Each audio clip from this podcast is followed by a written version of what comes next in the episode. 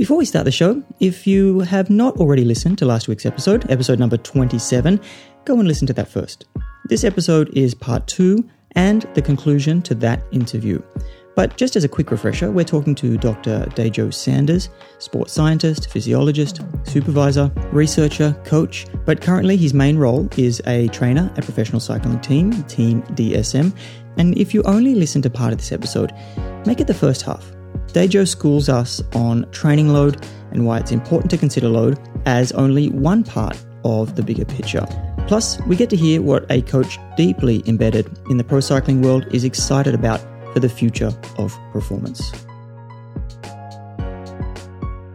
Welcome to the Cycling Performance Club podcast, the podcast where a panel of scientists, pro cyclists, and cutting edge coaches discuss topics in training, performance, and science, and all things cycling. The show is co hosted by me, Cyrus Monk, a professional cyclist and cycling coach. Me, Dr. Jason Boynton, a sports scientist and cycling coach. And me, Damien Ruse, a professional cycling coach. So we don't want to hold you up too long, Dajo. So let us know if you have to go. Yeah, I'm, I'm dying to get into training load monitor. Can't leave without that.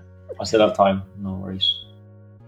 Okay. Okay. Well, thanks a lot for your time. I appreciate it. So, one of the first studies that I read from you was the you investigated the different types of training load monitoring and then kind of tried to validate them in a sense and associate them with uh, performance outcomes. And training load monitoring for me has always been really interesting and I I it's and it's kind of opposite for me because it's one of those things where I have a lot of I guess experience using like PMC and things like that, and I think about it a lot.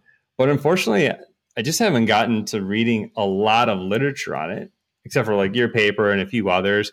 And I have I, I looked at it today. My my my folder with training load papers is like 52 papers, and I have my justification is that I'm, reading a lot of papers that form a good basis into that. Like I'm reading a lot about right now around graded exercise tests and determining thresholds and, and things like that and critical power. Um, and I reckon I will mature into training load stuff later because it really, really interests me. But I want to make sure that I'm covering all my bases before I get into that higher tier. But like I reread that your training load paper today and I put a new set of eyes on it. And yeah, I I can see why the train just based on the training load measures that avail are available. I think we can do better. Yeah. So, what are your general thoughts on training load? But also, we can talk about your training load paper. Mm. Yeah, maybe maybe to start, I guess, with a little introduction to the, whole training load principle in itself, because it's yeah, yeah. I think it is indeed quite popular in the research, and there's been a lot of yeah a bit of a proliferation on research into that area in different sports. Um, but the, the concept of training load is not particularly new because it's been around since like the 1970s. Yeah, I think Eric Banister sort of started with with the whole concept of, of training impulse, and I guess it mainly originated from you know those system modeling approaches where we're trying to conceptualize a training process in a sort of a mathematical way and how they sort of define it in its simplest form, or how Banister conceptualizes is that a training session has two main responses. So we have a, a, fitness response, which is sort of the adaptive response to training, and then we have a fatigue response. And then at any point in time, performance is defined by your fitness minus your fatigue. And what they they try to use those concepts into a mathematical model, so trying to model those responses or put an equation on that fitness response and on that fatigue response. And then they were looking for an input to that model.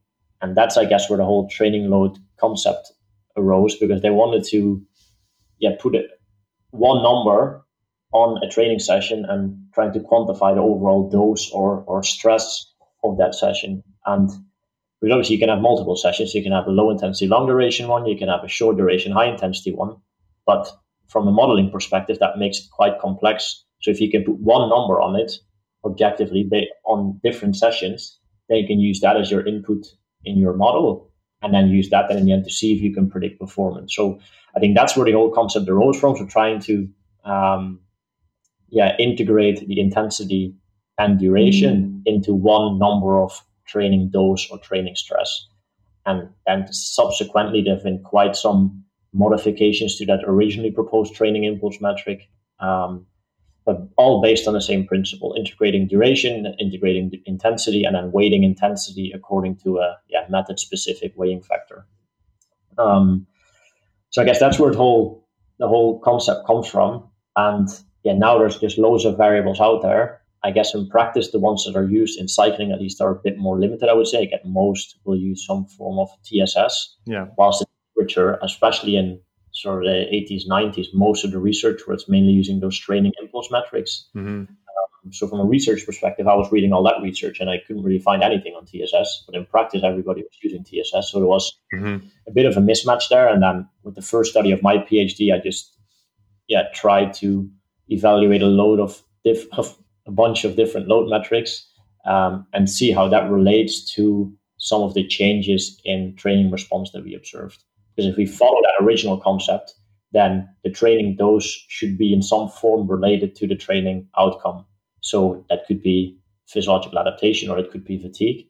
And then in that particular particular study, we had a training period and then pre and post um, testing in the lab and also a field based trial. And then we just wanted to hmm. see if there were differences in the relationship between the training dose that we quantified with those different metrics and some of the responses that we saw pre and post that training period. So simply we did a pre-test 10 week training period, quantified training load with all these different metrics, and then did a post-test again.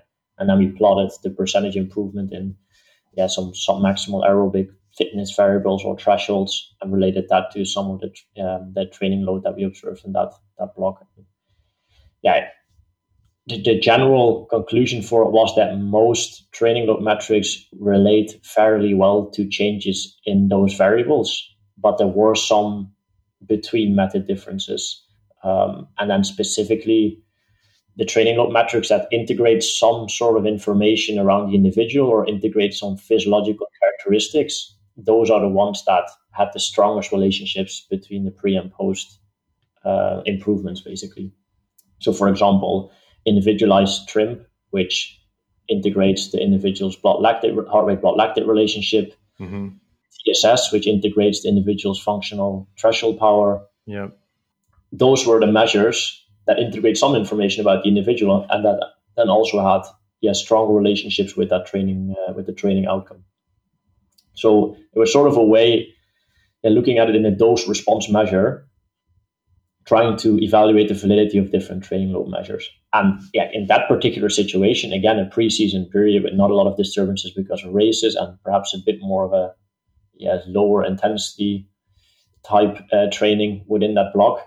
In that block, it yeah, that were the relationships shown. It doesn't really mean that that then applies to every training phase or anything else out there, but it, it was one of the I think yeah one of the few studies at least that looks into the validity of TSS or yeah, the relationship between TSS and changes that we see in the training outcome. No, it was it was a good study, and you know having another look at it and kind of evaluating the different types of measures of training load today. Not being an expert in it, but one of the things that kind of stood out was makes perfect sense that we would have at least a measure of threshold that would kind of be relating it specifically to the athlete well, one of the things I see that's concerning in some of them is either an arbitrary loading for the zones that they're determining. Like it's in the severe zone, so we give it a, a weighting of three. It's in the it's in the moderate zone, so we give it a one. It's in the heavy, we give it a two. But that's not how physiology works. And so anything, and that's a, to me that would be a linear weighting. Um, and uh, and I think I want to I'm not, I'm not exactly sure if I can say this or not, but it seems like TSS and heart rate TSS might also be linear weightings. But I got the impression that the iTRIMP was not a linear weighting. It sounded, am I am I right? Where I had some kind of um, exponential weighting that would be going on, and that to me would makes the most sense. Yeah, uh, as having some kind of exponential weight, where at the top of uh, the severe zone is obviously going to be more intensity or uh, more stressing than it would be at the bottom of it, right? Like, like for sure, uh, it makes physiologically a lot more sense if it's nonlinear um, because yeah, the, the, the, summated zones method, so Lucia's TRIMP and Edwards TRIMP, they indeed use linear weightings, arbitrarily chosen. So Lucia mm-hmm. three zones, which is like weighting factor of one, two, and three for low, moderate, and high intensity, and Edwards TRIMP has five zones, and that's weighting of one, two, three, four, five. So that's firstly it's arbitrarily chosen, and it is a linear weighting factor, which is not in line with yeah anything out there on physiological response to to exercise. Then you have a few of the other metrics like iTrimp uses an exponential weighting factor. And actually TSS, um, if you look at it, and I'm for sure not a mathematical aspect, but I also had some chats with Teun about this, and it, it's actually quadratic weighting of the exercise intensity. Heart rate TSS, I'm not sh- fully sure about because I think it's sort of based on Banister's training impulse model, and that's an exponential weighting factor that's gender specific. So that might be exponential, but I'm not 100% sure. But at least there are different ways of yeah trying to um, yeah weigh the exercise intensity. But it's yeah already looking at an exponential way would already be better than a linear way, that's for sure. But yeah, in the end, what you're trying to do is quantify the biological response to exercise in one formula and that's always going to be difficult. So yeah, there's going to be limitations to every load metric, and I've also had the question before, like, do we like we should make a better load metric, and but like the, the whole reason why it was proposed was to try to quantify the training stress of a training session, sort of an objective way, regardless of the type of session, because a lot of the criticisms training load always gets is, yeah, but you can have two sessions with the same TSS, but one is very high intensity and one is uh, low intensity but very long. That's often a criticism that's given, but that was the whole point because the point was to give it mm-hmm. being able to give different training sessions, trying to give it one score of physical stress, regardless of the the yeah the the intensity or duration of the. I mean, that you can compare different sessions, so to speak. Let's say it that way.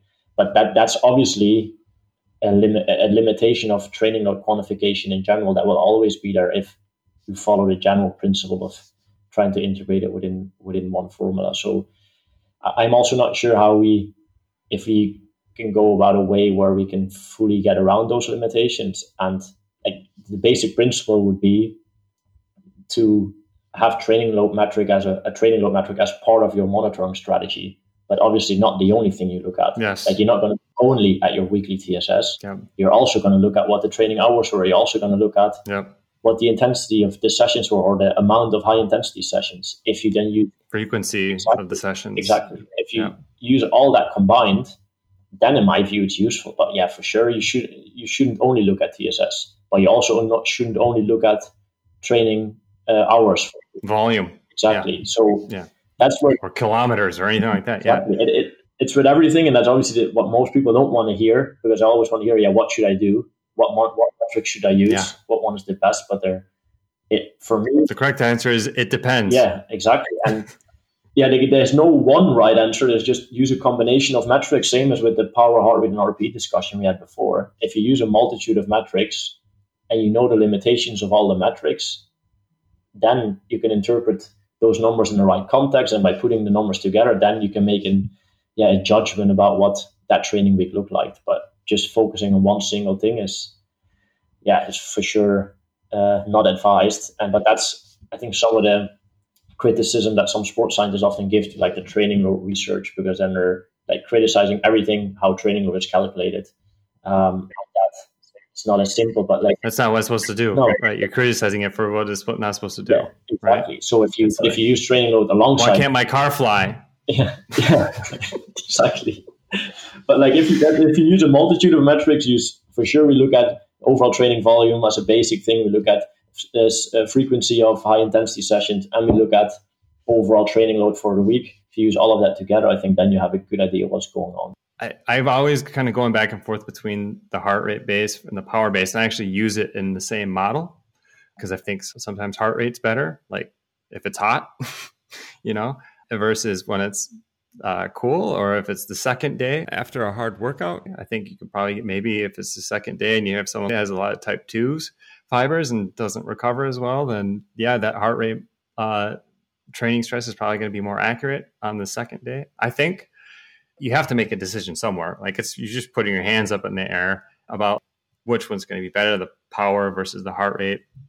One thing, one kind of random thing I, have been thinking about with the heart rate model is one time just for just for shits and giggles, I put a heart rate monitor on myself and slept with it, and then uploaded it into Training Peaks to see what my training stress score would be. And for eight hours of sleep, I got 150 TSS. Now something's not right there. like I'm just riding my bike in my sleep. Um, and so one of the things I just kind of a random thought of, I, I came across this term called orthostatic heart rate, and it makes me think of like there should be something different than a resting heart rate for the bottom end of the of where it's still calculating load, right? Because an ortho, in my understanding, if my understanding right, like an orthostatic heart rate is basically a heart rate from when you're standing, um, as opposed to like laying down. So, so basically, not a resting heart rate is the bottom as the basement. Because if you're at a resting heart rate and you're and it's still telling you that you are uh, um, you have a training load, then then it's not really measuring training load properly, in my opinion. But I don't know if you have any thoughts on that. But uh, kind of a random thought around the whole heart rate thing, uh, heart rate based models. I don't know if you see that in like the TRIMPS models, or just that's just unique to HRTSS. Yeah, I think in, in general, um, with yeah, using it in a situation like that, I think then obviously the duration is so long. So that's then just going, even though the in, intensity, even though you're lying down, is low, measured with the heart rate, then they're still going to move the score up somewhat because of the long duration. But I guess given that it's termed training load, we should maybe also measure it during training sessions, mm-hmm. not when we're sleeping. But um, um, I don't. I don't. I just. I didn't. I didn't keep the. I didn't keep the data in there. I hope my athletes aren't listening to this and getting any ideas. But um, I like the um, the whole standing and like standing and lying down measurements. I, I don't have much experience with it, but I've I've been reading a little bit into HRV research, and I know they also make they differentiate between sort of supine and standing measurements, and yeah, I think that's quite interesting to think about that that I guess adding a little bit of stress by standing up can already expose you. I don't know, might, might expose something different in the data. I just find it super interesting. I don't have, I don't, I haven't looked into that much yet, but is perhaps something in there more from a training response perspective um, and monitoring that and perhaps relating it to training load. Um, but yeah, it is, it is for sure interesting. Yeah, I'll cue you into two papers that maybe. Um, I know you do some environmental physiology stuff with uh, uh, DSM, uh, but uh, one of the arguments that I, or a couple of the papers that I used to make the argument around when to use heart rate based TSS or when to use power based TSS uh, is one, you probably heard of Lorenzo et al. with uh, heat acclimation improves exercise performance. That came out in like 2010 out of Chris Minson's lab. But then there was a follow up paper like in 2016 from Lundby's lab. And he like he's kind of, you know, the debunker physiologist, right? And what you could see out of those two papers kind of put together was that if you exercised and you had one condition was hot and one was cool, but they were matched for power, then you would get a higher heart rate and cardiovascular stress in the hot condition, right? And then that study, those individuals ended up performing better. So, but if you would have measured their training stress score for those athletes during that training uh, intervention, they would have came out with the tra- same TSS. Um, and then Lundby's study basically accounted for that um, difference in cardiovascular load I think he did like his graded exercise test in the heat or something like that. So basically, what he had was the matched cardiovascular stress between the two groups, but one was the hot group was at a lower power. And when those athletes came out on the other side, then their performances were not different. And in those situations, then the cooler group with the higher power, but you know, even though they were matched for cardiovascular stress, the cooler group would have had more TSS measured, and you would have probably predicted that they would have had a bigger improvement in power. And so those two papers put together is one of the things that I argue. Well, should we be using power based stuff, especially when athletes are heat acclimating or riding in the heat or riding at altitude? It'd probably be more accurate if we were using some kind of physiological measure. And whether that might be DFA alpha 1, that measure being turned into a properly weighted way of measuring training load. Uh, I think that might be the future for DFA alpha 1 if it turns out to be a, a, usable measure in the field. I don't know if you have any thoughts on that or thought about that at all. Or yeah, I guess there's a few things to that. It's also perhaps not the most surprising if you just look at the um, like the definitions within sort of the training process. So I guess you probably have read in a lot of the training process conceptualizations they talk about internal load and external load. Mm-hmm. Yeah, yeah. They're both load metrics, but external load would then be more based on an objective amount of uh, objective quantification of the amount of work the athlete has been doing. Yep. And the internal load is more of an indication of the physiological or biological stress. And obviously, it's mm-hmm. the internal load in the end that has yep. the impact on your adaptation. So exactly. that training load metric, so one that integrates heart rate, for example, is the one that's also going to be theoretically the most closely linked to adaptation. I think that one of the studies that you mentioned there also shows that. And obviously TSS yeah, yeah. falls more within the external load spectrum. Mm-hmm. Yeah, then obviously if there's situations where like altitude, for example, we also go a lot, uh, we utilize altitude training a lot. There, obviously, the, the yeah, using more heart rate based metrics becomes of greater importance, especially if you're like going through those adaptation days. Prescribing intensity on heart rate yeah, is going to be a smarter way of going about it than doing it based on power because just at the same power, heart rate can be substantially different in those first days when I'm adapted yeah. to the altitude again. So that that's again is it comes back to the same point that we discussed before. It's going to be that we have all these different metrics and they all measure it slightly different, and but those differences actually make them useful. And then it's up to the sport scientist or the coach to make his judgment on what metric to focus on more based on the context. So if the context that it's very hot or that they're at an altitude yeah. uh, camp, you start to focus more on a heart rate based metric. So that's like when riders are getting more into a fatigue state or when a load is really high, you might focus more on some of the subjective measures that you have. I think it's you try to measure everything and how you interpret that number that depends a little bit on the context. Yeah. One thought I've I've had, I don't know if you've had this thought as well in terms of the whole TSS thing is why did they bother? I mean, it seems like they were just trying to build off of the power thing.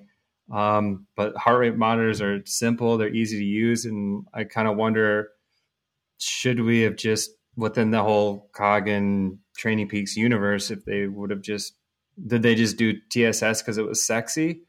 Because they wouldn't have known if it had an advantage or not because they didn't do a validation study on it.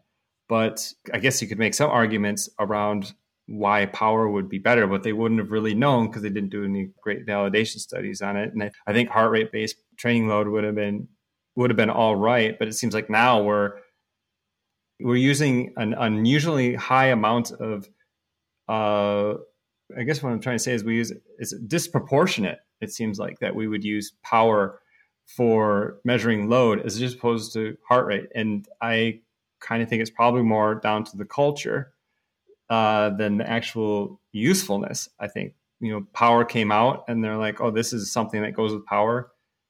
And for me, and maybe you as well, I'm thinking, well, I know about Banister's been around for since the 70s.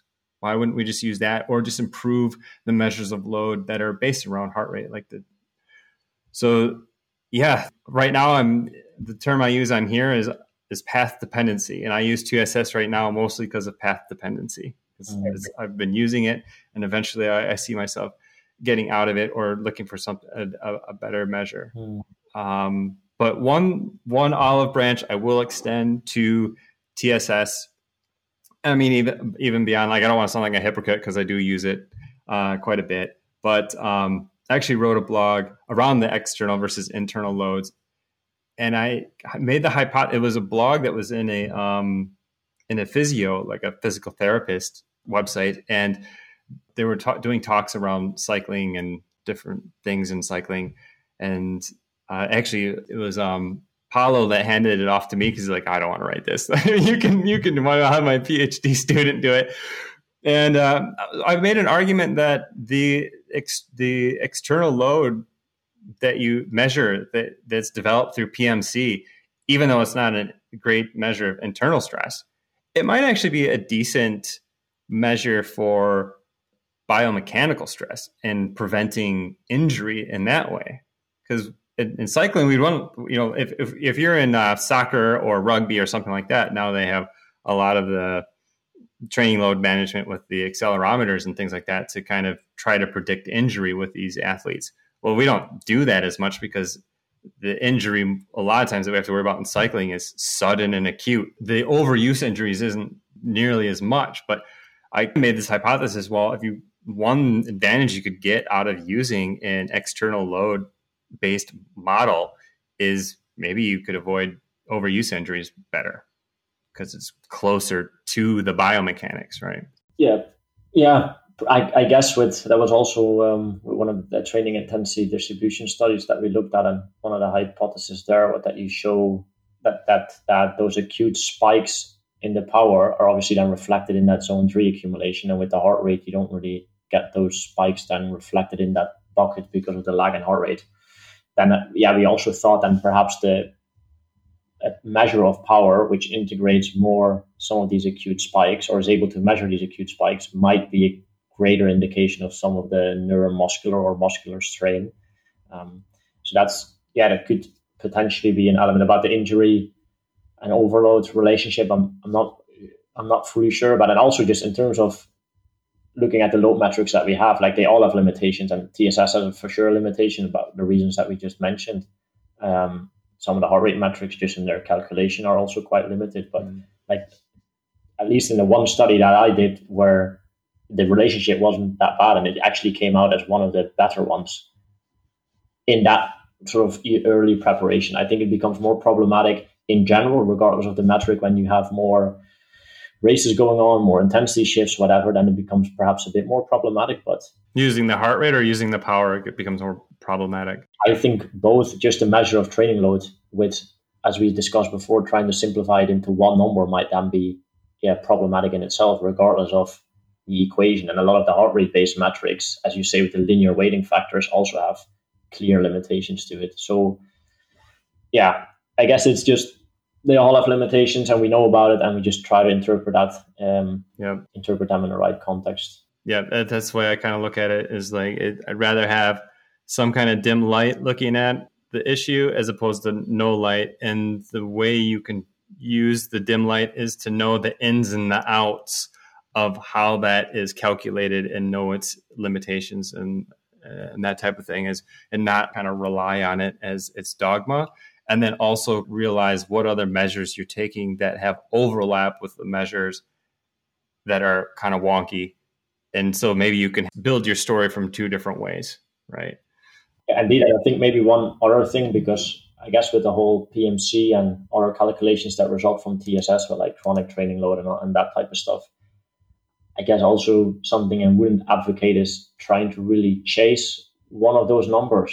Like if you have a certain CTL and you saw you had it last year, that you then when you practice like when you prepare again for the new season that you necessarily try to chase that when mm-hmm. it's way lower than you had at a certain time point before yeah that's probably a sign that in terms of training consistency or you had some disturbances that resulted you not being able to have that training load that you perhaps wanted but just blindly um, trying to chase a certain number perhaps set arbitrarily or something that you have achieved in the past, yeah, that's you know, given the limitations that we discussed, that's not a approach I would really advocate. So obviously we monitor it and we look how it's progressing, but it's I wouldn't advise necessarily to chase that metric per se. That touches on a principle that we've talked about on the on the show before, and that's called Goodhart's law. And that law is as soon as a measure becomes a target, it no longer becomes a good measure. So you basically describe that in the real world, and I agree. Hey, Damien here. I just want to take another break to say thanks for stopping by and listening to the show and remind you that if you find value in the show, it would mean a lot to us if you shared our content with other cycling performance enthusiasts in your life. Also, if you're seeking guidance in the world of performance cycling beyond what is delivered in our weekly podcast, we're keen to help you. My co host and I offer coaching services for cyclists and consulting services for cycling coaches and teams. Our objective is to provide support tailored to your specific goals and increase the level of confidence you have in your cycling performance pursuits. So definitely check us out online and contact us with any inquiries you may have. Links to each of our websites can be found in the show notes of this episode. And with that, let's get back into it. My kind of conclusion questions are just one sports scientist to another. And for the listeners, do you have any papers that have they've re- looked at recently or like labs that are doing some research you're watching? I mean, we talked about the DFA Alpha 1. Is any other papers that have come out that don't have your name on it maybe that you're like this is this is really good stuff. This is a good paper. I'm watching this right now. Mm. Um, like I think one of the at least if we talk about cycling research, one of the nice emerging topics that is sort of coming in the last few months is sort of the concept around durability of fatigue resistance. And yeah, we've also done one study on it, but there's multiple groups that are looking into it. For example, Peter Leo's group together with James Spragg, they're also looking into sort of similar concepts. Is that the paper you did with Lambert? Um, yes, yes. Rob, yeah. So, so, basically, like we spoke about the whole testing principles at the start, like what test would we do? We talked about power profiling, etc. But actually, well, yeah, what's now emerging in the research, but what's been around in practice for quite a, quite a while already, is just assessing almost the those same variables, but done in a fatigue state or after a previously accumulated quite some quite some workload. And I think that's quite an interesting topic that, yeah, might be might differentiate very successful to less successful professional cyclists. Just your ability to do a high power output after already accumulating a certain amount of kilojoules, or we looked at kilojoules per per kilogram. Um, I think that's a, quite an interesting topic that still has a lot of yeah um, figuring out to do and still other factors to evaluate. But I think that's yeah quite an interesting topic that is that is emerging, and I think that will also directly influence practice. That we shouldn't necessarily only be focusing on fresh maximal mean power outputs, but also when they've already previously accumulated some yeah some workload. And based on our observations in practice and also in the study is that that can be a differentiating factor. For example, between young and upcoming cyclists and more established, successful cyclists, or just in general between less successful and successful cyclists. So you might have two cyclists that do the same 20 minute power uh, relatively, if we're looking at climbers, for example, but one is able to do that still at the end, is doing, able to do a high percentage of their max at the end of a race, and the other, perhaps younger cyclist, drops off quite significantly when he's in a race. So then in the end, the race performance is better for the one that can maintain a high percentage of their max. So I think that's, yeah, just um, obviously I'm a bit biased because I'm also in, uh, involved with this research at the moment, but I think that's exciting. Um, yeah. And then, yes, something else that I've, that some of the papers that have been coming out in recent years about muscle fiber typology and relationship to um, fatigue development within a session or just sensitivity to all trade periods of overload. Yeah. I guess it's something that you were sort of aware of anyway was never really shown that nicely into research. Yeah. And I think that's yeah, that's I think it's super nice research that they're doing with that group. I, I think it's a group from University of Ghent in Belgium. Um, I think that's really interesting. Mm. Yeah, I know that to me when I hear that stuff, I think of John Hawley. But I'm not sure how much how heavy his stuff is in that right now. Um, but you talk about fatigue resistance, and it kind of reminded me of the education first test. And the education first test probably relates to that fatigue principle that you're talking about. Like, how great is your five minute power after a five hour race, right? And that seems to be one of the things we're talking with um, Cyrus last week was this as you develop as a cyclist, you just become better at being able to put that crazy high power at longer and longer duration races. And like I said, the EF claims to have this test that's supposed to do that. but yeah, have you heard of that test? Do you have an opinion on it? Yeah, I haven't specifically heard about that test. Um, but uh, yeah, I guess the principle is just that you would do some sort of an effort or key intervals well after like towards the end of a ride when you're already should have accumulated some fatigue or you've expended a certain amount of uh, kilojoules. I think that's the main principle. So like how, I would see how you could add it into practice is that you're gonna have for different rider profiles, for example, for climbers or sprinters, you're gonna have key sessions that you're gonna do to prepare them. And for yeah, for, for, let's say for a GC rider, you might have some longer efforts, continuous or intermittent doesn't really matter per se uh, for this example, but you might use those sessions to specifically prepare somebody for a climbing race or a grand tour. So you, you could do those sessions either in a, in a sort of fresh state. So after an hour of easy riding, you do that uh, do that interval set, and then you could do the same interval set also, perhaps later in the uh, in the preparation, whilst already having done some sort of a pre-fatiguing protocol. So, for example, for example, some moderate efforts before you start that key interval session. Then, then from a practical perspective, you're working towards their goals because you're doing sessions that are working towards preparing them for their main goals. But at the same time, you're also getting an insight if they're able to deliver the same numbers on that interval uh, block, whatever you defined, after they've previously accumulated some some workload. So then you get a bit of an idea about yeah, that fatigue resistance bit. I'm also not sure if fatigue resistance is the right terminology because it's perhaps more workload resistance where you're like mm-hmm. after the same amount of workload you're just less fatigued. So it's not per se resistance to fatigue or resistance to workload. Was it met- metabolic perturbation resistance? Maybe. Sounds you coined the term here so. I don't know. Sounds fancy. But like that if, if you make it part of key sessions that you're doing and just doing one relatively fresh and one when they're somewhat more fatigued that then you're not really making it, it not too invasive on your training program because you're going to do the efforts anyway but then you just get some more information out about yeah out that yeah durability or their ability to do efforts towards the end of the ride. And like if you had a full data set for a whole year obviously there's loads of analysis that you can do looking at power duration curves how they drop after a certain amount of kilojoules per kilo, like we also did within this study. But then within a practical situation, you could also yeah try to try to monitor that by doing some of those yeah, key intervals in a relatively fresh or yeah more fatigue state. I um I was setting up benchmarks uh, based off some of your studies, just as far as knowing where to aim for and what to look for in in in training when I am doing this similar type of work. So it's been really handy. Yeah.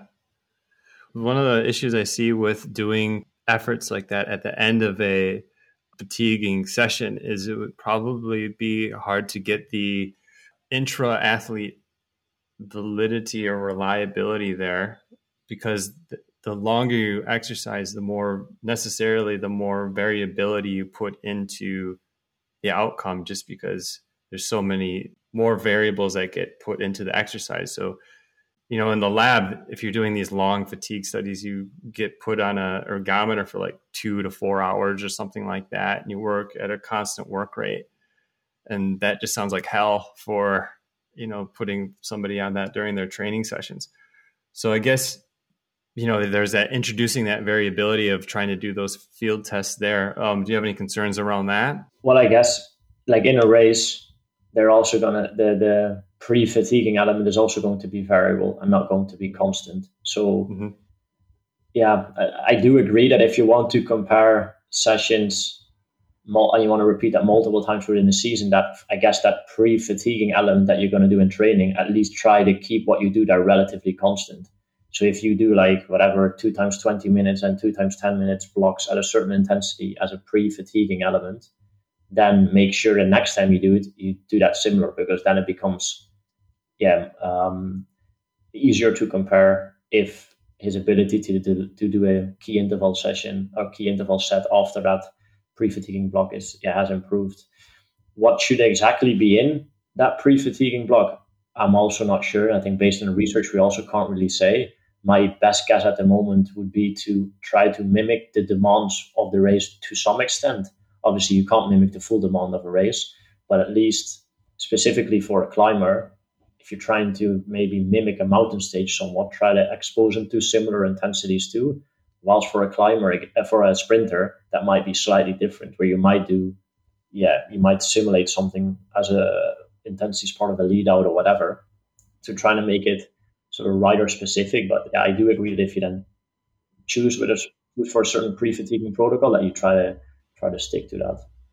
I think it was either Paulo. I'm almost like 90% to 75% sure it was Paulo that came up with a testing procedure for sprinters like that that would have like a pre-fatiguing portion that he based off of that last 10 or 15 minutes of what you would see in a world tour race.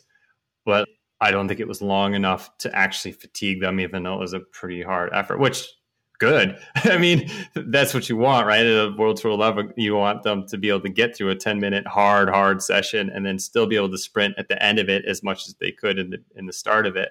But I guess that's a good place to start is like, well, it needs to be fatigue them more than this test does um, because they weren't able to see any differences between the sprint power before and after. So if you want to see it fatigue it, maybe double it or quadruple it or something like that.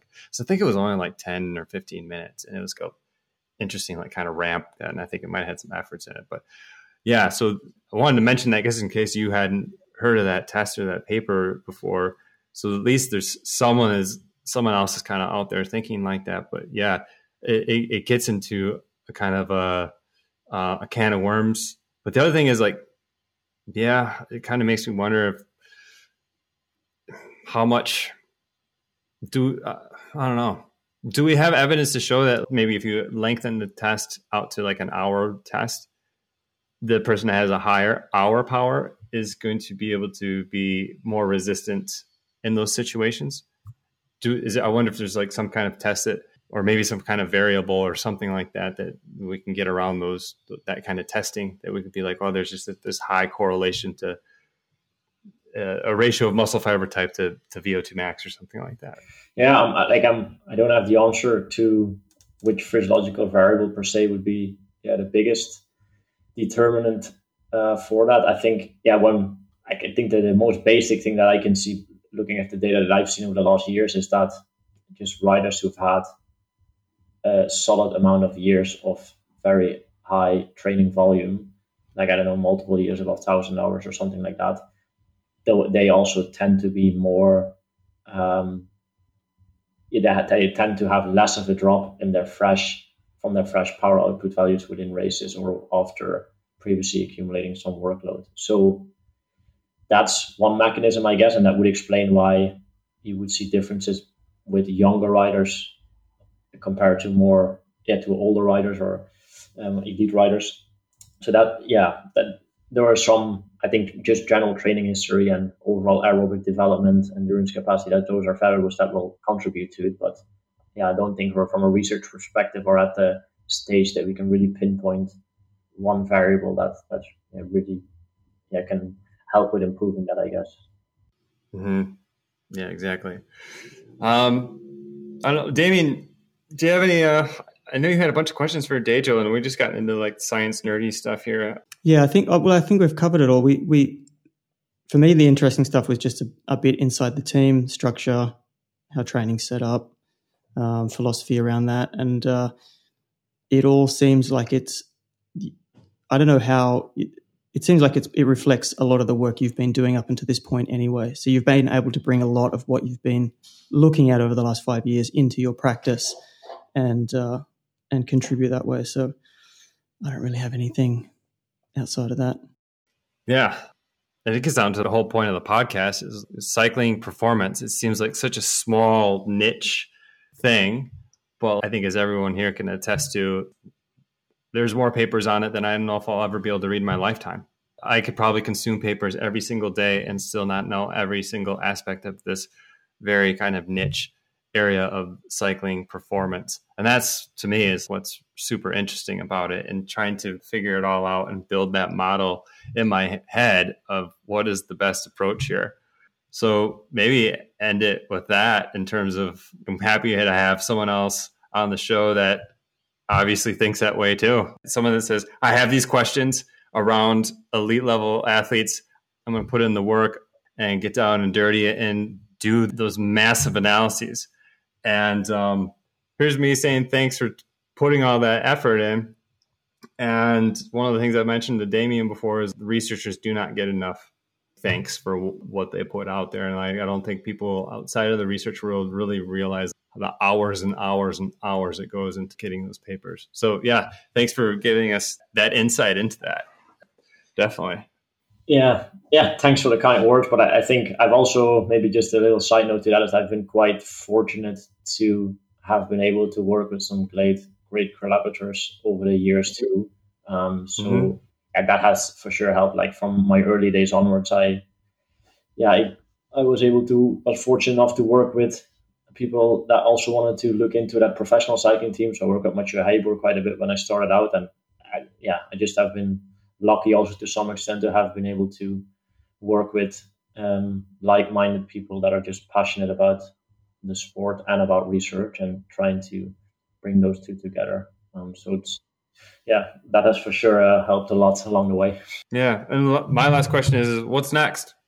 What's uh, working with DSM and, and just doing the whole like one foot in academia, one foot in uh, the high performance world, and just kind of going along that trajectory? Yeah. Would you like to be managing teams or being a professor? Like, or they could go either way, I guess. Yeah, from my perspective, I'm, I'm uh, pretty happy with where I'm at at the moment. So, like, it's the, I guess the most, the thing I have the most passion for is just being in the training process and being a trainer and working with the athletes and writing the training pro- programs. And uh, just over the recent years, I've found that that's really where my passion lies. The science bit, I also have for sure a passion about, and I will keep continuing doing that. And PhD students to supervise, and I'll continue to yeah, be active within the academic front too, and just trying to sort of have have both. But yeah, I'm just trying to become. A, I just yeah want to become an even uh, want to become a better trainer than what I am right now. So I just try to keep learning and keep developing, and that's for me the main goal of the next years. And just yeah, with the positions I have right now, I'm, I'm pretty happy where I'm at. Right, that's awesome. It was awesome. And after getting off the call with Dajo, I was left with a better appreciation of how sharp, hardworking, and inquisitive he is. I also got a real sense of how having him in your corner, whether as a coach, a mentor, or a colleague, would really be an asset.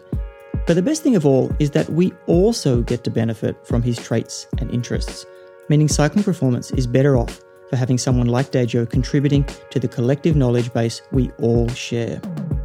Thanks for all your hard work, Dajo, and thanks for jumping on to talk to mostly Jason about all things cycling performance. Don't forget to subscribe to the show wherever you get your podcasts. And if you like this episode, please share it with one person who you think would find it valuable. Thanks.